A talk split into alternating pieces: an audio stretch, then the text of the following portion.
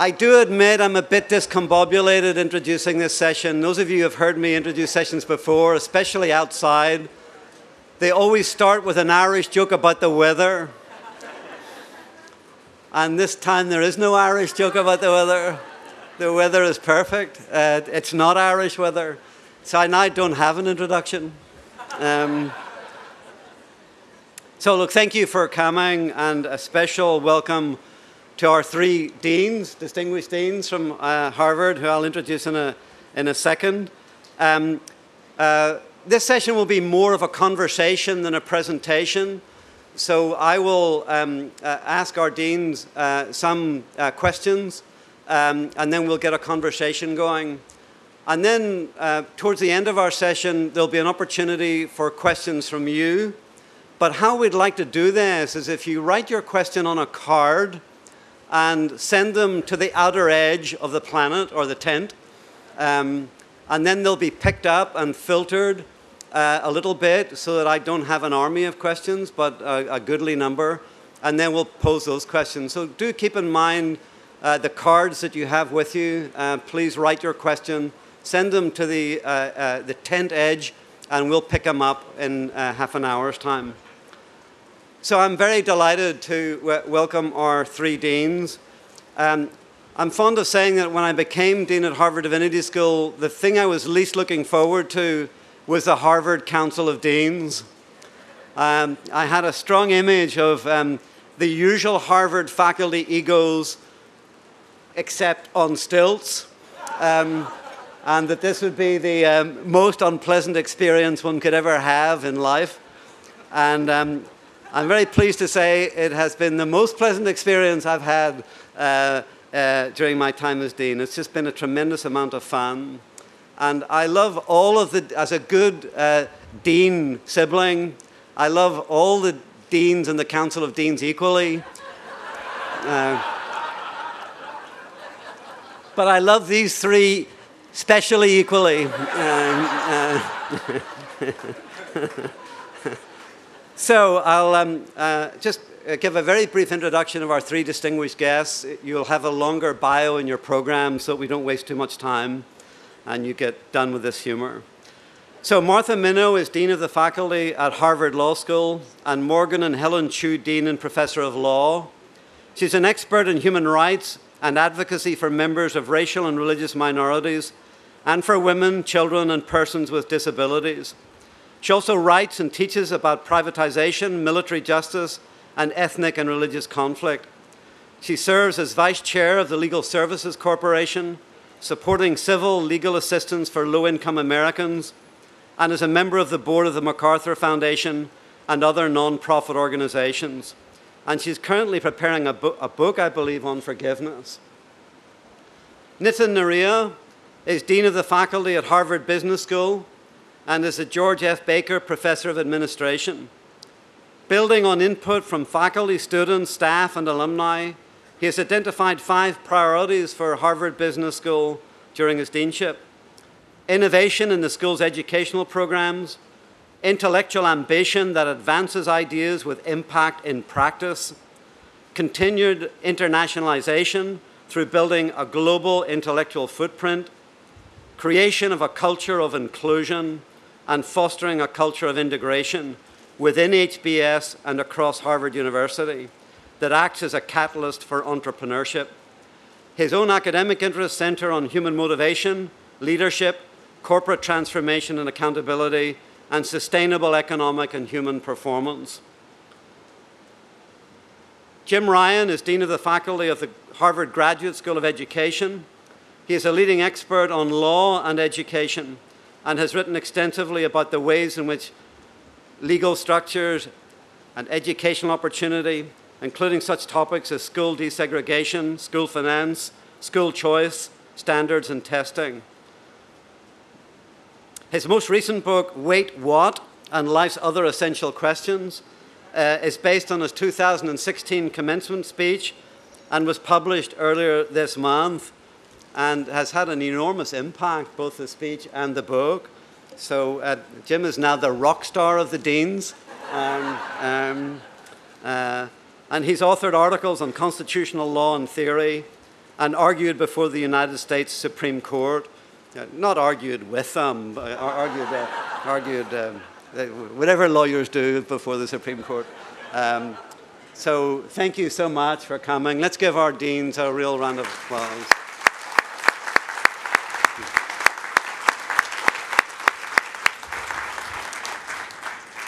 Okay, so I'm going to move from here to there to get our conversation going, and hopefully this mic will also work. Um, good. So my first question for my three friends are, um, and I hope there's an answer to this. Uh, why do you do what you do? And And how does your school make a difference in the world, and what's your role in that mission? Another way of putting that is, I guess, what gets you up in the morning, apart from your alarm clocks. Um, so, what, what, what, what um, uh, why are you the deans of your schools? And what, yeah, Jim, do you want to start? I'd, I'd love to. Mm-hmm. Um, thanks for including me, David. I'm, I'm honored to be here, um, especially with Martha and Nitin. Um, so, I do what I do because I believe deeply in the power of education, and I feel really fortunate to be at an, at an institution um, with people who share that belief. And I believe that the mission of our school is to expand educational opportunities um, and to improve educational outcomes. And I view my role as dean to ensure that we're preparing our students for the various roles that they'll play in the field of education, from classroom teachers to principals to superintendents to those working in policy, and help create the conditions for success for our faculty who produce research that identifies what works in education. Thank you. Martha? Thank you, David, for this invitation, and anything you ask us to do, we'll do within reason. so, so, we are living in a challenging time. Maybe everyone feels that their time is challenging, but it feels that way to me particularly.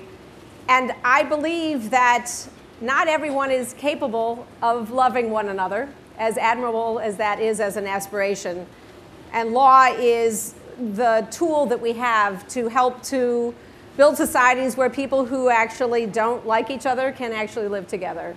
I also believe that law is a vehicle for bringing about change. Um, and so the rule of law is uh, actually a pretty precious and uh, fragile uh, resource for human beings. And I believe that we are in the business of searching the world for talented leaders who believe in the possibility of words as a way to persuade and to pursue justice. Yeah, thank you. Nitin?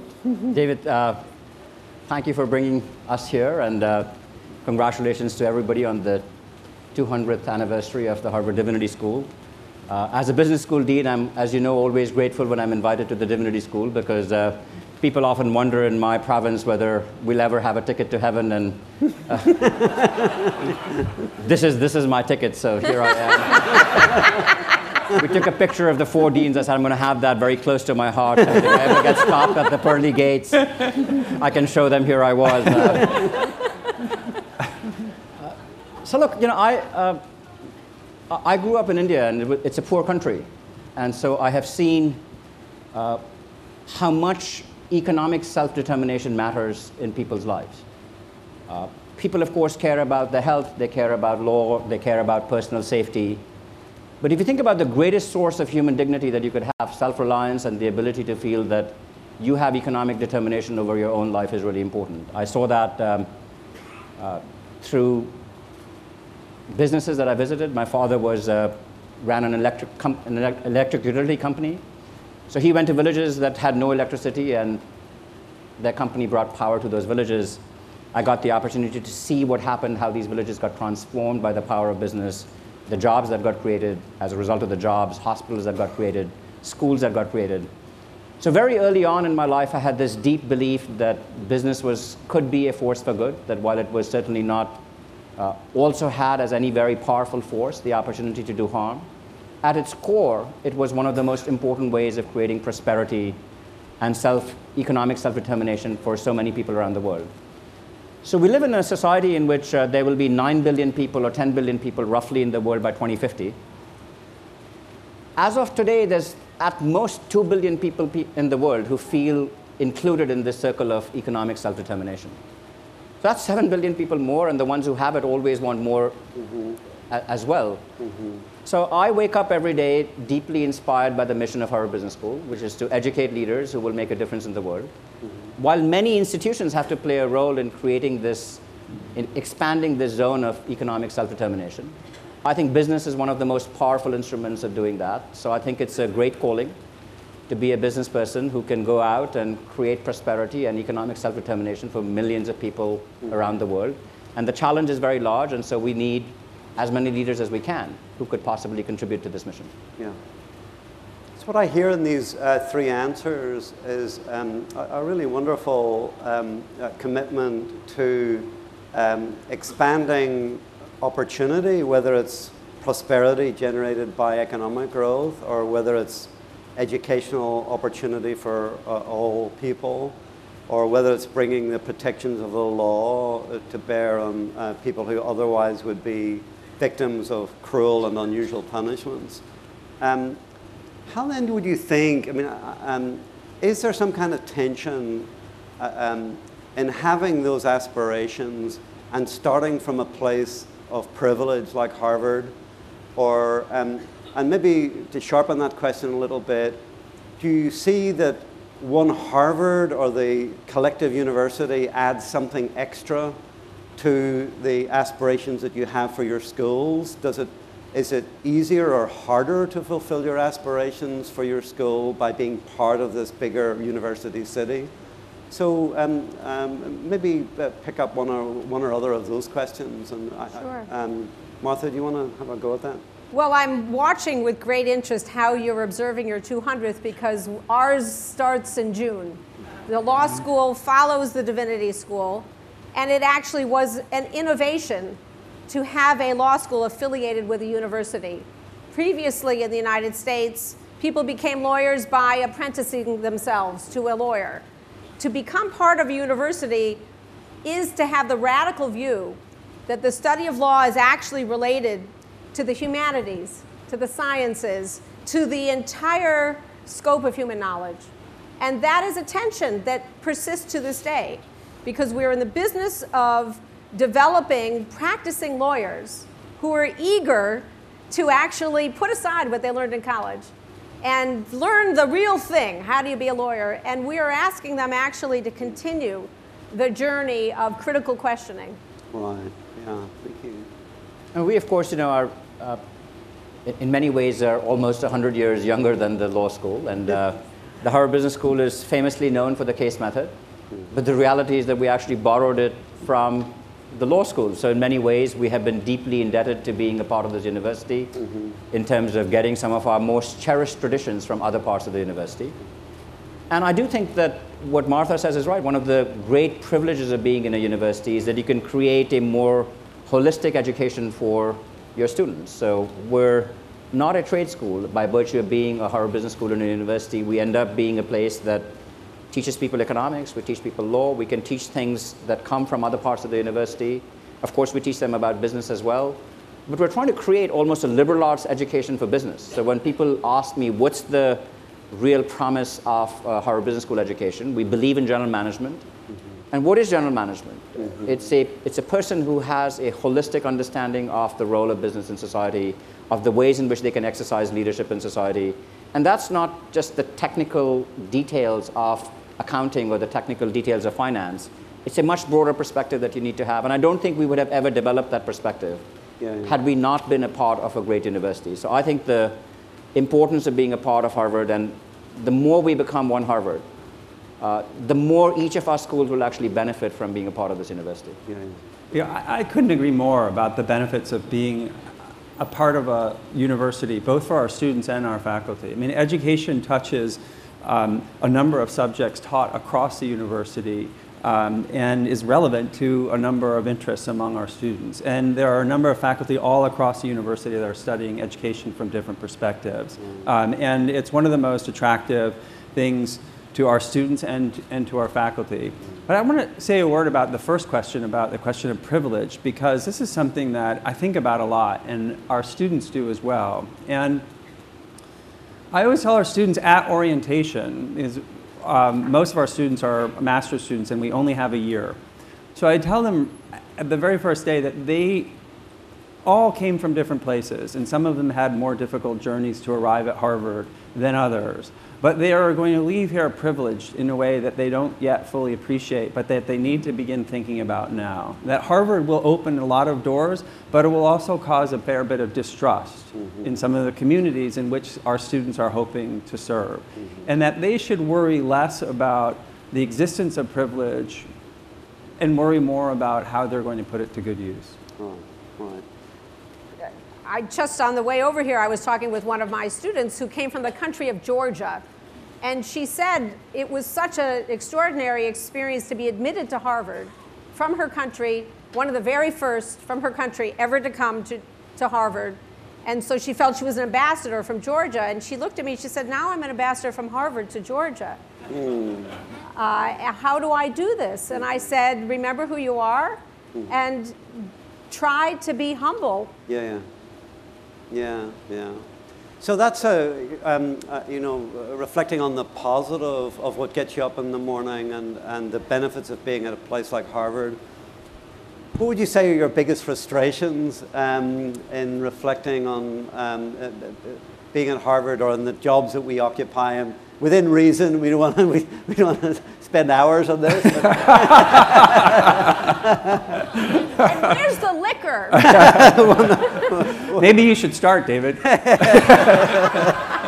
yeah, well, one might be not receiving invites from your fellow deans over lunch to give up at lunchtime, but um, yeah, but are there, I mean, genuinely, do you think that there are things that you would love to see um, uh, could be achieved better or the uh, things that you struggle with that you um, uh, that if some tweak could be made to a system or to a structure or to an educational philosophy or to a political climate that would um, give you a following wind towards achieving the very noble objectives you've uh, uh, elucidated or are most of the frustrations outside our control altogether?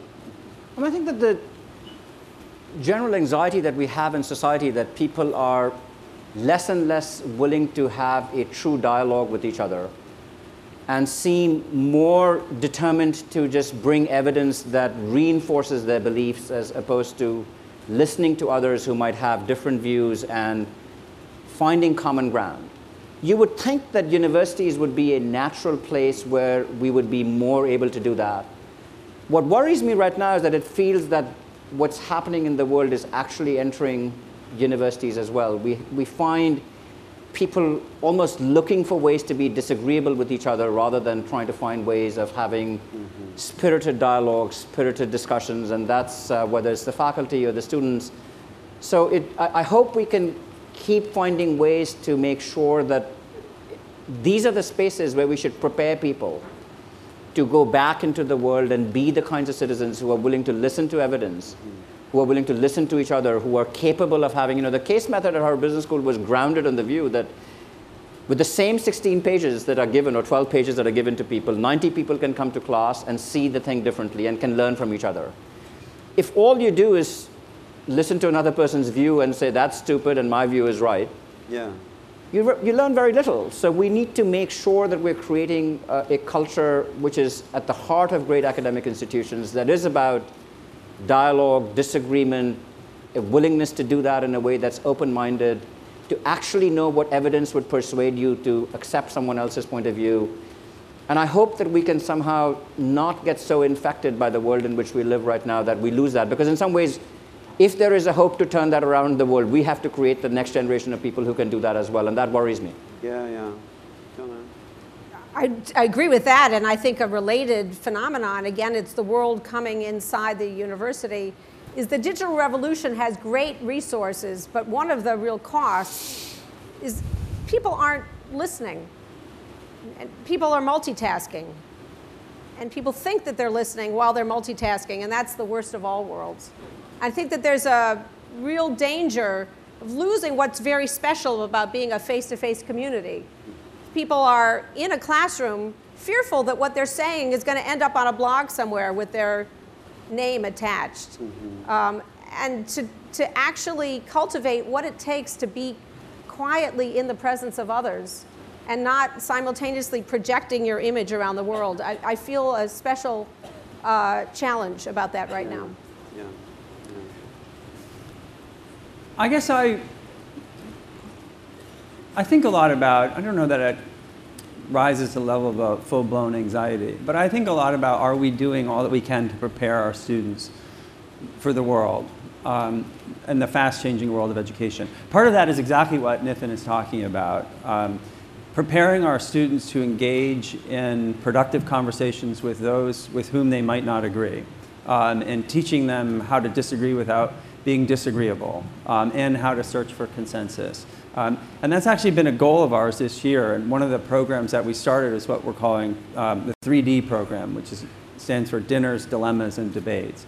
And faculty host small groups of students at their homes to talk about ethical dilemmas part of the point of it is to provide a space for students to disagree with one another. It's difficult to talk about a dilemma and all agree on the proper approach to it. And that is done in part because I was sensing the same thing that, that Nitin is sensing, is that we're too often, I think, in a university a part of an echo chamber rather than encountering ideas um, with which we disagree and people who hold them. But I also worry about making sure that we're preparing our students for the fast changing world of education. Um, Martha talked about um, digital technology. That's just one of the enormous um, changes in education. And thinking about how we prepare our students not just for the education that exists in schools today, but the education changes that we know are on the horizon. Mm-hmm. So one thing I've noticed a little bit um, in, in, our school um, is that we take students, as I'm sure is, is, true here, from almost every state in the union and many countries outside. We take people uh, in from places that are um, uh, possibly more conservative religiously, politically. Um, then they spend two or three years with us, and we mostly position them in the coastal places again in, in metropolitan centers in the East Coast or the West Coast. So it's almost like we act as a little bit of a vacuum cleaner. You know, we suck in talent and then we export it um, uh, to uh, centers that already have a lot of talent. So I guess what I'm thinking, and you know, Jim, you gave some really great practical ideas about the problem that Nitin diagnosed about how do we actually encourage a better discourse with, within uh, on our campus, but also outside our campus. And um, it sounds like your dinner conversations with students is a great way of doing that in a more relaxed atmosphere. Have you found other things that have worked in this very polarizing climate that we're in that can, um, uh, that can help build these conversations in the nation that we care about? So we're trying something. We don't know whether. So we invited a, a, a wonderful author who's, if you haven't read her book, you should. It's Arlie Hochschild. She's written a book called Strangers uh, in Our Own Country. It's a remarkable book uh, where someone who, as she says, you know, I'm blue, blue, blue. I'm from California. I'm from the University of California at Berkeley. And I'm a sociologist, so I can't get any more blue than that.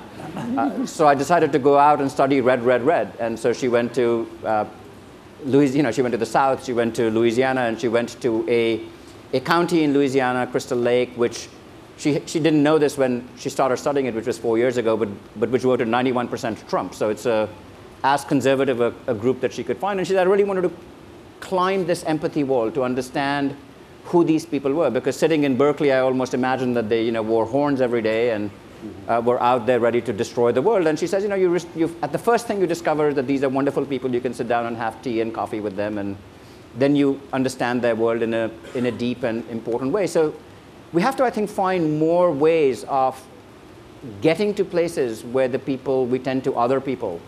So we're trying to take a group of our faculty to a place called the Golden Triangle, which ends up being a very vibrant economic uh, area that has been done in the last three years. One of the poorest districts in Mississippi has been converted into a vibrant economic zone. So we're going to take 10 of our faculty members to go out and spend three days in, in Mississippi so that none of us have had the opportunity to understand how do communities that, like that transform themselves. We've studied how the kinds of companies that we are most excited about, Google and Facebook and other things, uh, are doing business. But we've never really taken the time to deeply understand what are the challenges in communities like that? How does economic redevelopment occur that way?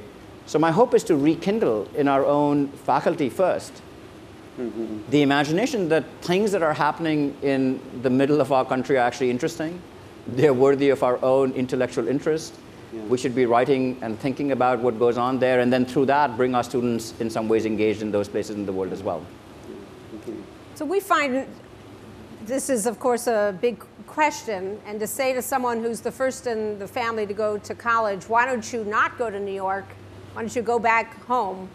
Is not exactly to respect their aspirations and their family's desires. One of the things that we, we do do at the law school, and I know that many at other parts of the university do as well, is we really encourage service. Yeah. So it is a remarkable uh, experience for people who disagree about a lot of other things to be working side by side in the Mississippi Delta, where we have a clinical project where people represent uh, individuals who are still recovering from natural disasters and economic disasters.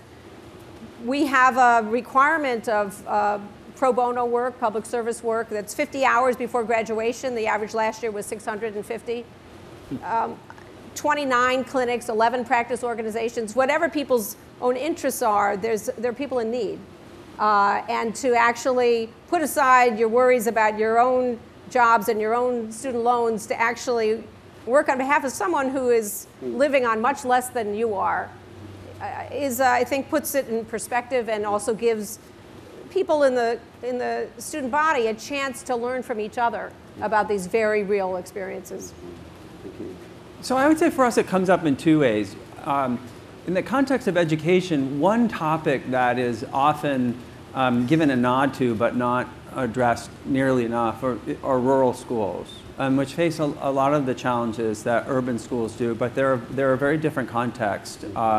Um, often a politically different context. Um, and so we've been in conversations about how can we bring more attention to rural schools and introduce our students more to, um, more to um, the challenges that rural schools face and the opportunities that rural schools face. It's difficult for us because of our location to work closely with rural schools, um, but we're thinking about how we can encourage our students to spend time there and faculty to pay closer attention.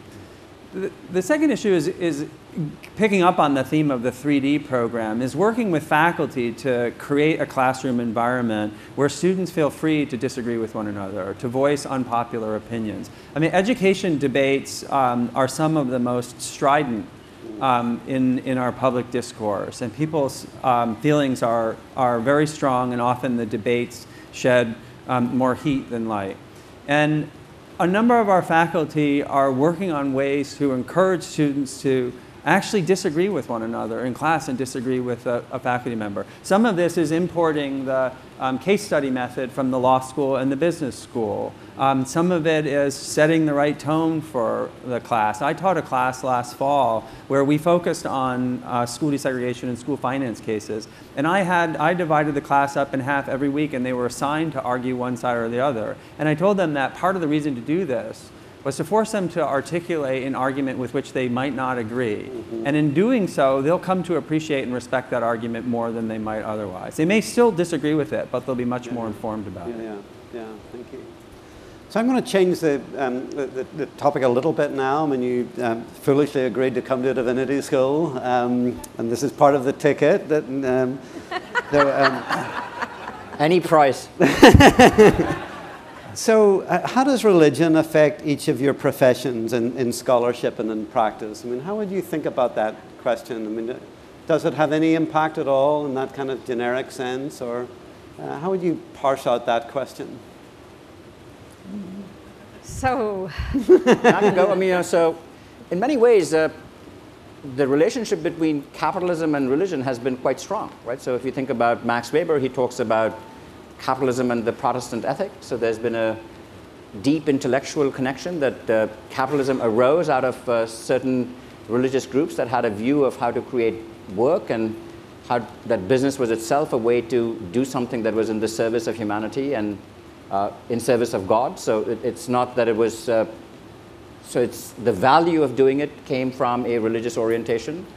We've seen this repeatedly in society thereafter, right? So the Quakers in this country built some of the greatest companies, including things like Procter & Gamble that live until today, or Johnson & Johnson, and these are companies that grew out of people who were founders, who were deeply inspired by a religious, uh, the work that they thought that they were doing in building these companies was as much a religious calling as anything else. So religion has, of course, business has over time become much more secular, and we have lost uh, increasingly this uh, very explicit connection to religion. Mm-hmm. But I am in meeting individuals, even though they would never talk about it publicly, which is interesting to me that uh, religion has disappeared from the public discourse about business.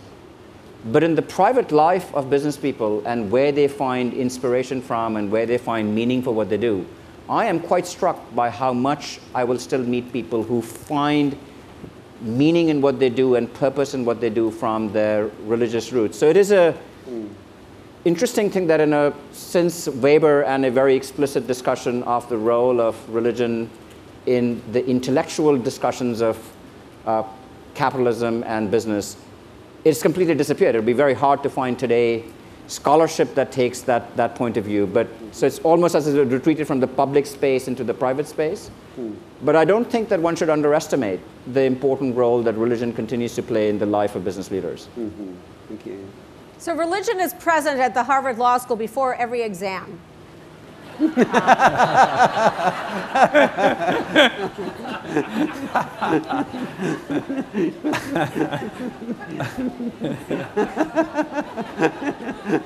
We, for, for a law school to be situated in the United States, the temptation is to think there's only one legal system. And we've worked really hard to locate the United States and the 50 states inside of many legal traditions. And those include Islamic legal studies, Jewish legal studies, Christian legal studies, Hindu legal studies, and Buddhist legal studies. I can go on. We recently held a Freedom Seder organized by students with, I think it was 30 student groups that cooperated in putting on the Seder, each one adding a new symbolic uh, dimension to the Seder plate and telling the story of their people. Um, so our students come with diverse backgrounds and they're curious about how their background does and does not relate to others.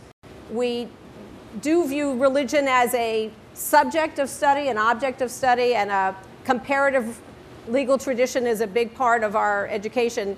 But frankly, right now, I do think that conflict about religion is uh, an enormously important subject at, uh, at the law school and in American law. And in my own research, I gave a lecture this fall at the medical school on how should conflicts between religion and medicine be resolved, which tend to come to the legal community as if we have an answer, which we do not.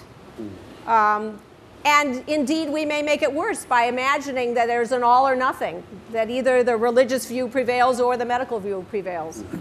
Um, the issue of what role should the religious belief of a private company have uh, in claiming exemptions, for example, under the Affordable Care Act.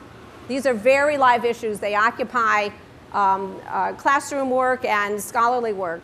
Um, and it concerns, you know, the larger issue that I mentioned right when you began, David.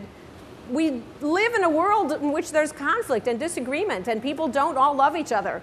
And the law is often the way that people try to work out how to work with each other. How do you do that when the law itself is at risk of not being neutral? Because it can't be neutral. Mm. That's a constant issue mm-hmm. for us. Mm-hmm. Mm-hmm.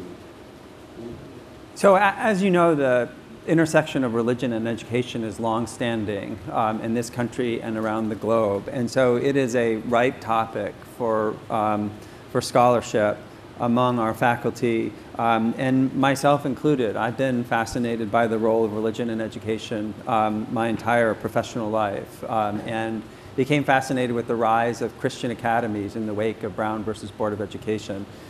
The role, the proper role of education, the proper role of religion in education, and the relationship between education as represented by the state and religion is only becoming more important given the current administration's um, uh, interest in expanding school choice, including choice among religious schools. So this is a topic that um, has received a decent amount of attention and I think will receive even more. In terms of practice, a small um, fraction of our students um, leave to teach or lead independent schools, a number of them religiously affiliated. We have a faculty member who's reaching out to pull together um, religious leaders and education leaders from communities. And I think this is a really promising mm-hmm. idea because it's pretty obvious that for schools to succeed, there needs to be both family engagement and community engagement. And community engagement has often left out religious leaders from the conversation, I think out of a fear of mm-hmm. um, intermingling church and state, which um, is not required by the Constitution. There's nothing in the Constitution that prohibits religious leaders and education leaders from sitting down to discuss their mutual interest in the development of youth um, in their communities. And so I think this is a really promising a promising approach. Yeah. Do you think it would be um, really advantageous for the students in your respective schools to be more religiously literate than they are, um, or, or do you or do you think you know, Martha, you were saying that at the moment so much around religious discourse is about conflict, or even certainly in the schools as well, um, or even you know, a, a, a capitalism versus a kind of liberal progressive agenda that sees capitalism or, or generation of prosperity as a bad thing? Or, so, I mean, are there ways in which you think that there would be a real benefit to um, greater uh, amounts of religious literacy? Or do you think this is something, you know, as some colleagues at Harvard might think, that this is a time to move away from religious discourses in search of more um, uh, secular and therefore potentially, you know, more unifying uh, uh, discourses? I, I actually think it's really important for students to be more religiously literate if they're going into the field of education. Because if you think about a teacher going into a classroom, there are going to be a number of religions represented in that classroom. And the ability to prevent conflict or to resolve conflict, I think will be related to the extent to which the teacher is familiar with different religious traditions. Martha's right that we are in a time of religious conflict um, and that's showing up in classrooms every single day. And if teachers don't understand at least the basics of different religious traditions, I think they're going to have a more difficult time navigating those conflicts. Right. I, I, I, agree. I think that, in fact, if anything, uh, you know, perhaps uh, there's people who've argued that the 20th century, the great tension in the world was between capitalism and communism, and, and by the end of the 20th century, that tension dissipated and it looked like, okay, this was one model that was better. Uh, I actually think that we have a, in the 21st century, religion has become one of the real great divides that separates the world. And mm. uh, if we don't understand uh, people whom we tend to other, you know, certainly one can think of Islam today as being a, a great place, which is almost as if, uh, you know, Winston Churchill used to describe that the world is separated by an iron curtain. I sometimes wonder whether the world is now separated by a black veil. Mm-hmm.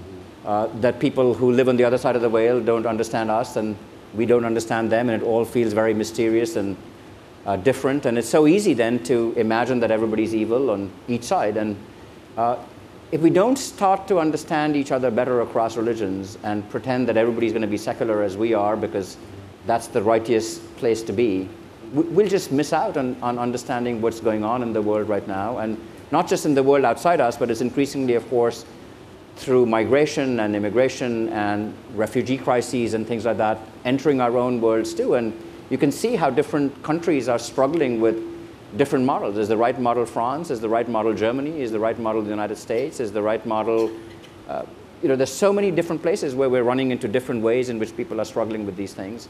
And I think the vast majority of our students because it's so heated and because it's so hard, would rather not engage. It's almost safer to say, let me not go there because if I go there, it just yeah.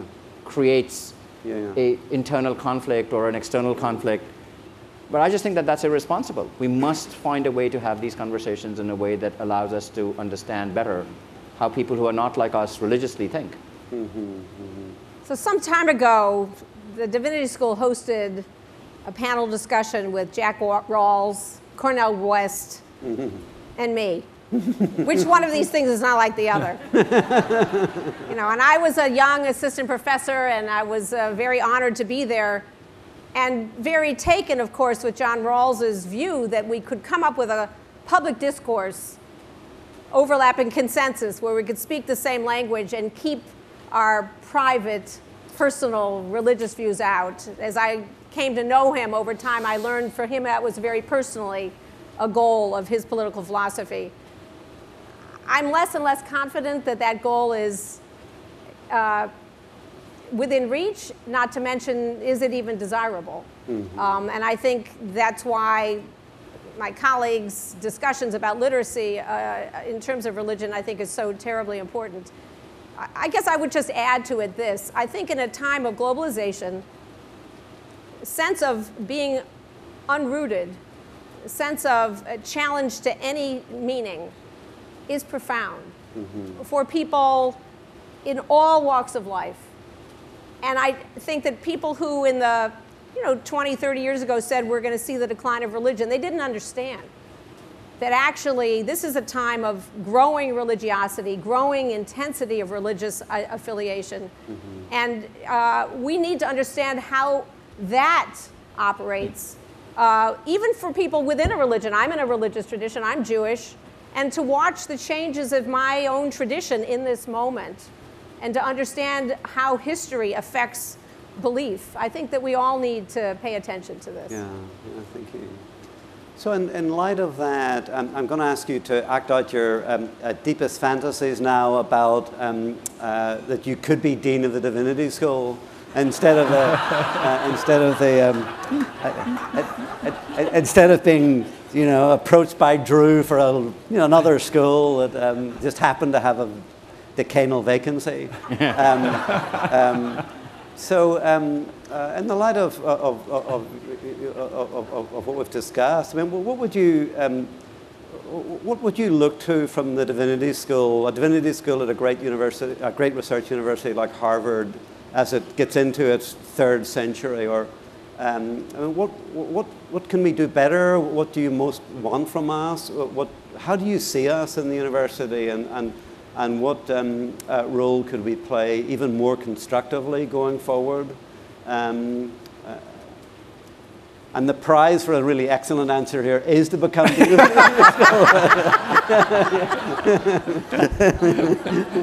That should sharpen the competition.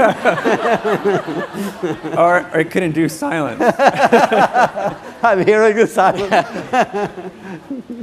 Any, um, so I think in some ways it feels to me that the answer to that is connected to this last question yeah. that you asked us, right, which is where would the capacity to have these conversations emerge from? And where could, the, where could we learn? How can you have productive conversations with people who come from different religious traditions, can talk about religion in a way that doesn't cause them to become even more retreat into themselves? How might we learn how to do that? So, for example, you know, we learn by the case method that it's a way in which different people who might have disagreements, it provides a very powerful and productive pedagogical device by which some, you know, people can reasonably disagree and not come to blows with each other.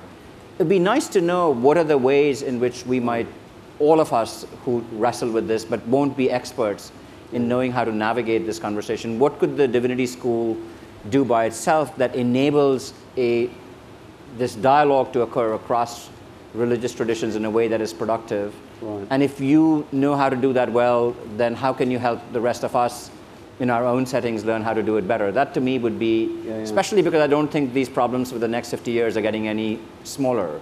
Yeah, so if you think about, I mean, 100 years is a, is a long time to think about, but at least it feels to me that the world is coming to a place where the challenges of the world come more into the sweet spot of the divinity school, and to the extent that you can learn how to navigate that right. on all of our behalfs, we would all benefit uh, from what the divinity school might do.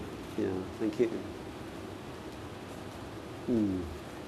I think you're in danger of becoming a dean. I said I, I'm always looking for my ticket to heaven.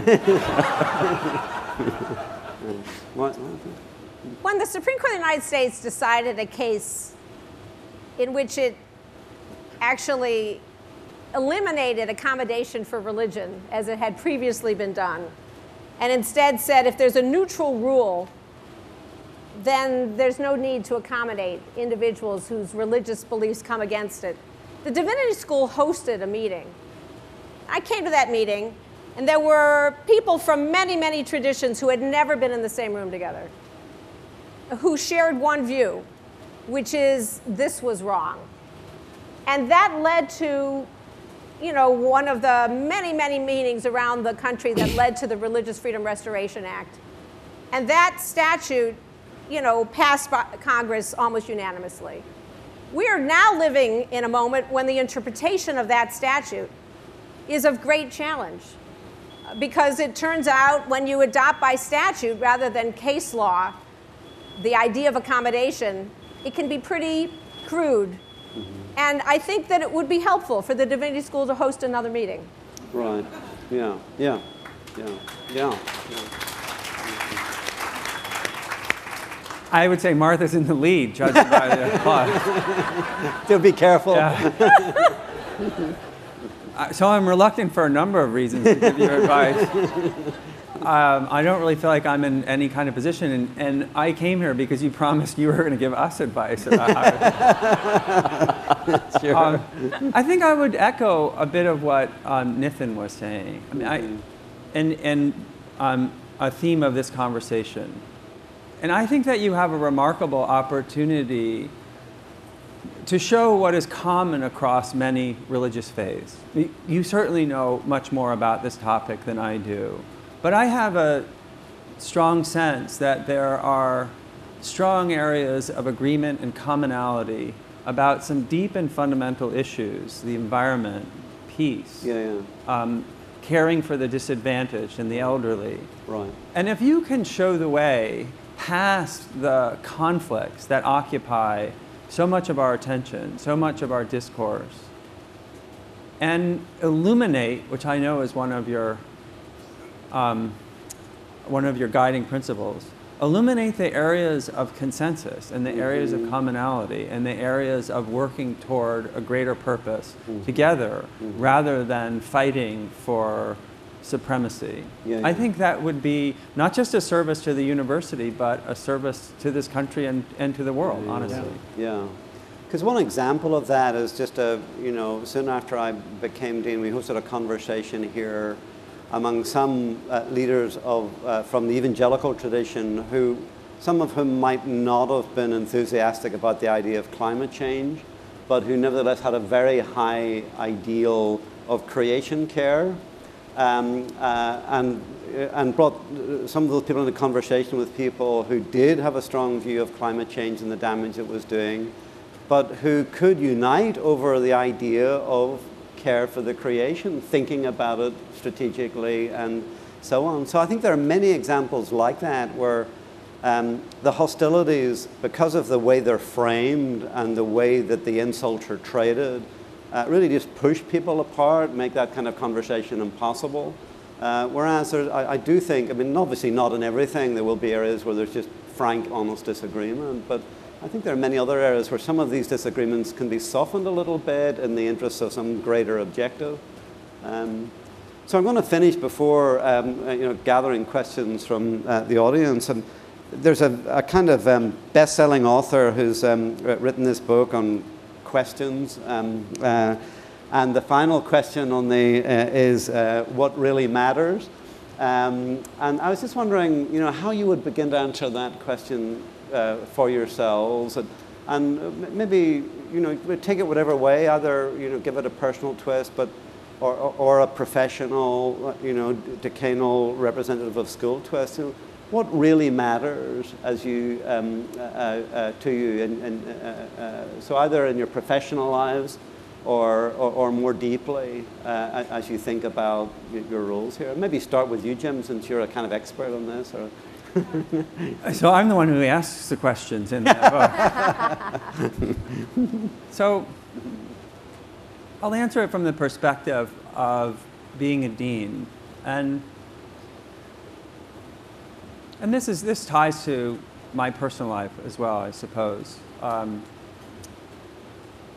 What truly matters to me is not to lose sight of the purpose for which our school exists and the purpose that I see as motivating my role as dean, and that's to serve others.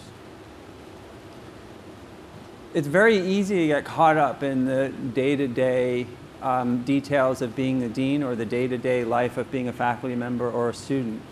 Um, but if you have decided to go to the Harvard Graduate School of Education, you have decided, in effect, to dedicate your life to service mm-hmm. in the form of serving others through education. I think that's an incredibly noble purpose. Mm-hmm. And I think we're all better off. And we're all at our best selves mm-hmm. when we remember that's why we're all here. Mm-hmm. And I try to remind myself that that's why I'm there. Yeah. Thank you. Great answer. Martha, you want to have a stab? Well, I guess I will respond to it as a person. Mm-hmm. Um, I remember when I was pregnant and realized that every single person on earth, some woman had gone through that experience for them. and that was the beginning of uh, recognition that you know, every single person, somebody loved them somewhere, sometime. And what does it take to look at every person, even someone you're mad at, mm. through that lens? Mm. And what does it take to create the context in which you know, there's that capacity for each person now?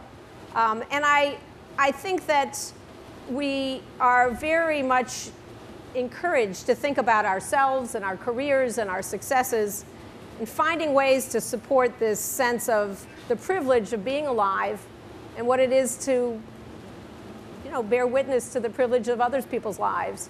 That's something that I try to think about every day. And you know, one of the challenges of the kind of job that we have is that we're kind of the clergy for a small community.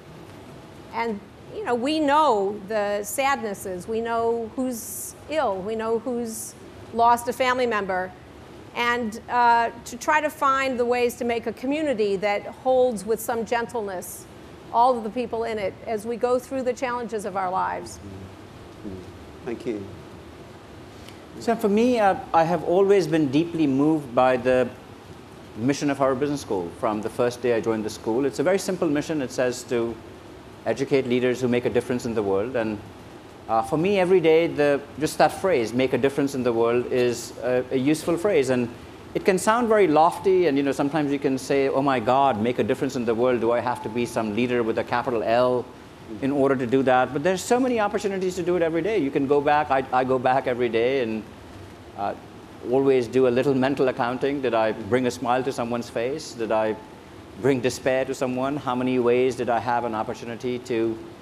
Did I say hello to my daughters in a way that was really meaningful, or did I just skip past them? So there are so many ways in which we can do it every day in our daily lives and the daily ways in which we live with other people. You can do it in other bigger and larger ways. And so it's a circle that can keep expanding. But as long as you have that sense that you do make a difference in the lives of others, and you can make a positive difference or a negative difference, you always have the opportunity of doing both. And to the extent that the leisure in the end is that you make more positive difference than not, then you would have lived a good life. So mm. uh, I find that mission useful in the small, I find that mission useful in the medium and in the large, and mm. it ends up being a very powerful way to live my personal life as well as think about what I'm doing on behalf of Harvard Business School and what I hope our students in turn mm. uh, would be doing on behalf of their own families, their own communities, mm-hmm. and, and the world at large. Mm-hmm. I think you have the ticket.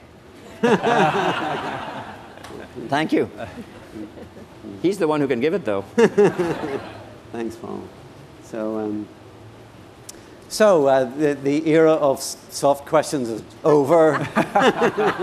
We're now in a hard. Uh, uh, so thank you for these questions. I'll um, um, uh, uh, pose them to our. Those are great answers, actually, on the um, on what really matters. So thank you so much. Um, you can see why being on the Council of Deans is really fun.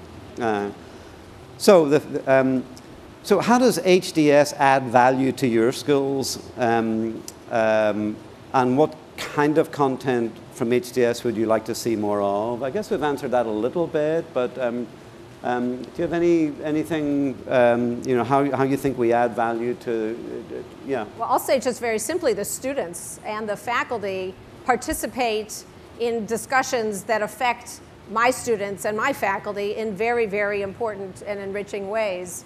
Um, and you know, the most obvious are the students who are doing pursuing a joint degree, but many are not. Mm-hmm. Um, but we have students from HDS at the law school and vice versa. And you know, I'm working on a book on forgiveness, and I have a very strong interest in loan forgiveness and debt forgiveness.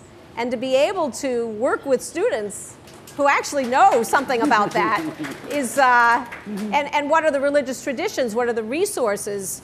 That we could maybe summon up as we deal with a very practical problem in the lives of people right now. It's incredibly um, helpful. Yeah, yeah. I would say exactly the same thing as Martha. Yeah. yeah. Okay. Ditto. Yeah. So here's a trickier one. Um, uh, what is the role of ethics in your schools? And, and, and secondly, do you provide spaces in your curriculum where students can consider faith based, that is, from different religious traditions, perspectives on the ethics of education, business, or law. So, really, it's a question around the role of um, uh, uh, ethics in your curriculum and, um, and what role, if any, religion plays in considering how that uh, ethical curriculum is constructed. So, I mean, ethics permeates our curriculum. We have required courses that encourage people to think uh, about the ethical dilemmas that will be a part of all of their lives in, in, in, in business. Uh, well, I had the great privilege of being involved in creating that course. Uh, it was one of my, the highlights of my academic life at Harvard Business School was to be involved in creating a course called Leadership and Corporate Accountability, which tried to make ethics a required part of our first year curriculum, which it now is. Uh, I must confess, though, that this is the part that I was lamenting, that even though religion has always played an important role in, in business, it is, seems somehow less a opportunity to talk about where these values and ethical principles might come about explicitly. It's almost as if we feel compelled to have that conversation in very secular terms yeah. or in very analytical terms, but not uh, in the same ways. I have tried a couple of times to see if we could encourage our students to have the conversation in which values or ethics that are grounded in, in a religious set of beliefs or religious traditions could be introduced into the conversation. But it's been hard, to be honest, to, to bring yeah, yeah. that into the conversation. Yeah, yeah. Yeah. We too have required and uh, uh, courses that deal with ethics and also hope to have a kind of pervasive approach. But I think that the religious contributions to ethical discussions really are um, is, is deepest in the very vibrant organizations on campus. So Christian Legal Fellowship, uh, you know, many, many religions have student organizations. And what's been moving to me to see in recent years is their collaboration around topics where they hold conferences on subjects like what is it to be a religious professional. Um, and I think that that's been more effective in creating space than in the classroom where people are being graded and judged. Right. And we find the same things. In fact, our student organizations have turned out to be the most powerful way in which this, and they're now connecting with each other across the university. So the nice thing is Absolutely. that they're no longer people who are just isolated in each of our schools. We've found our groups yeah. connecting with people right. here, groups connecting with people at both of your schools. So I think yeah. it's been really striking that the students are finding their own ways of having these conversations outside of the classroom in very productive ways. And maybe that's a good thing, right? Everything yeah, yeah. at Harvard doesn't have to happen in the classroom. Yeah, yeah. we, we do remember one of the reasons why we've created a residential community is to create opportunities for people to do things that could be better done uh, outside of the classroom. And mm-hmm. uh, so that is a, it's actually an encouraging sign that more of that conversations are occurring and they're occurring outside the classroom. Mm-hmm. Yeah, it's, it's very similar at the ed school. And there are a number of courses on um, ethics related to education. Um, and there are a number of um, efforts outside of the classroom to focus on ethics. There's a group on um, civic and moral engagement that involves both faculty and students.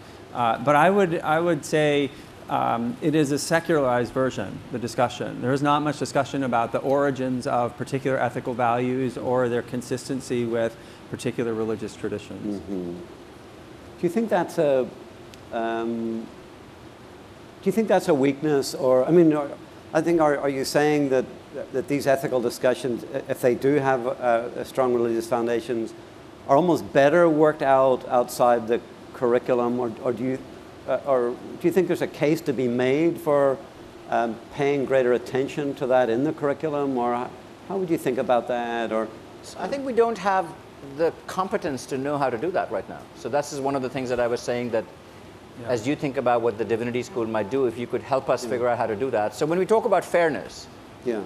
So for example, right, that's an important ethical principle, and you say we, we're not going to not have a discussion at Harvard Business School in which people say, well, let's think about claims of fairness and in, in what ways is this decision fair? Who will feel it's unfair? What, what does that mean? Now, fairness is presented as an utterly secular idea, whereas yeah. the reality is that hmm. notions of fairness have very different mm-hmm. interpretations, very different mm-hmm. imaginations in different religions, but we don't know how to yeah unearth that, discuss that, have yeah, a conversation yeah. about it that's productive. Yeah. So we tend to retreat into trying to find these universal ethical principles uh, that you can talk about without having to uncover or unearth or even try and understand the differences that different religious traditions might have on the same word, where there is right. some apparently secular understanding of it, but actually there may be underneath it deeper and more different meanings. So I, I do think that there is as you say, David, probably value in trying to get more nuance and richness into these secular discussions that are informed by different religious yeah. insights. But I'll be honest that no one of our faculty members would know how to do that today. Yeah, yeah. We wouldn't know how to have that conversation in a way that was productive. Yeah, yeah. And so we tend to have the conversation in a way that ends up being very secular, very scientific, very analytical. Yeah, yeah. Uh, yeah. Because what, you know, when we look at the foundation document of our school in 1816, um, one interpretation of the founding of the Divinity School, and this happened right across the United States a little bit later, is the separation of theology and religion from the main university, if we put it that way, in a separate place where it's done as a vocational or professional training. Um, and although there's something called religious studies back in universities, um, um, uh, so one, one interpretation of what you've uh, just said is that um, not having any kind of uh, you know, faculty or programs or curriculum that can deal with these issues is part of a structural reality of how the American universities unfolded. So that we, in our silos, we deal with these things, um, but um, collectively, the connections are not strong enough. And of course, this is um, uh, at somewhere like Harvard, where there's a spatial separation between the schools, um, as well as a disciplinary separation. Are there things that you think we can do better to? I know uh, President Faust, who we all re- report to, um, uh, you know, has this one Harvard vision of how collectively we can be better than we are individually. But is this an area we can do better? And, and if so, what would doing better look like? Um, and, and, and, um. To get very practical, it's about schedule. It's very hard for people to actually take classes across the university because the schedules are different. And the January term, I think, is now this great opportunity where the whole school's on the January schedule I think we should have many more occasions where there are topics, take, take the topic of food. Food law, food safety, food health, hugely important, hugely timely. We know that law is a teeny part of it.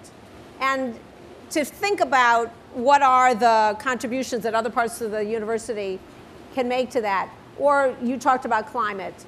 Uh, we have many people on our campus interested in animals and animal welfare. Uh, there are mm-hmm. people in the rest of the university interested in right. that? Are there ways that we can actually just make it possible for people to easily come together? Right. Um, January. Yeah, yeah, yeah. I mean, because, um, I mean, one example, we've had this Religious and Practice of Peace initiative going for the last two years at the Divinity School. And this is well known to all of you that um, in parts of the world where um, uh, economic prosperity is higher um, civil conflicts, generally speaking, are lower.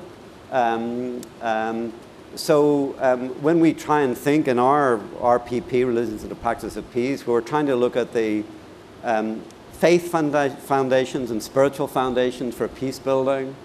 we're driven back again and again to other frameworks of understanding, economic understandings, or legal understanding. You know, to what extent is it possible through things like the International Criminal Court or through legal devices? You know, our great uh, friend um, uh, who wants to make war a war crime, uh, Ben Ferencz. Ben Um, and um, th- so what we found, are, and the same with education provision, that when we come up against these big questions that we try to get at through religious foundations, we're driven back in other categories a lot, but then sometimes also lack the expertise in a different direction about how to think about these things, and can often then have very defensive positions about law or laws and you know that which is run by people in power or business prosperity is that which is generated for the few and not the many or like these kind of cliches really that, that, that defy you know a deeper analysis.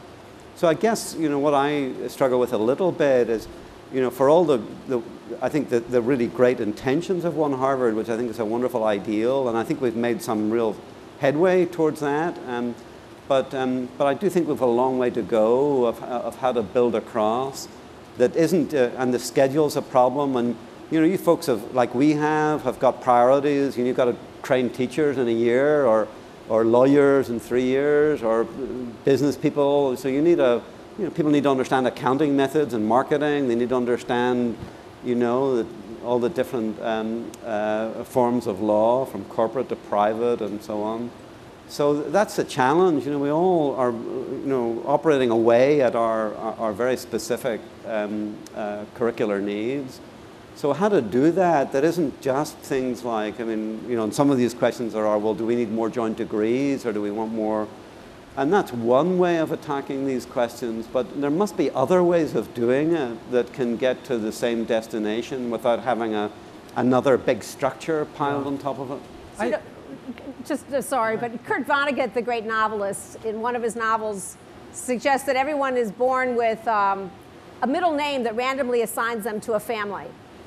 And what if everybody at Harvard was randomly given a middle name that connected them to people in the other schools and had enough time to get together and, and talk yeah, together? Yeah, wouldn't that be interesting? Yeah. Yeah, or just, uh, or just given a random number when you come to Harvard between 1 and 11.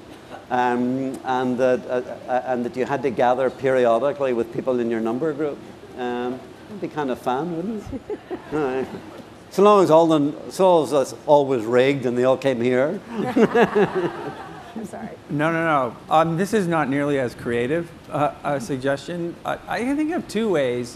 One is um, Martha's right that the scheduling is difficult, and, and you're right that everyone is compressed for time. Um, so thinking about workshops that each school could offer that would be relevant to students in another school, so that there was an effort to reciprocate um, would be one way I think to cross the boundaries Yeah. in a very in a very discreet and, and manageable way. Yeah. So religious literacy for teachers would be a great workshop that um, your faculty could, could put on. Um, the other way is, and you, you adverted to this, collaborating around problems in the world.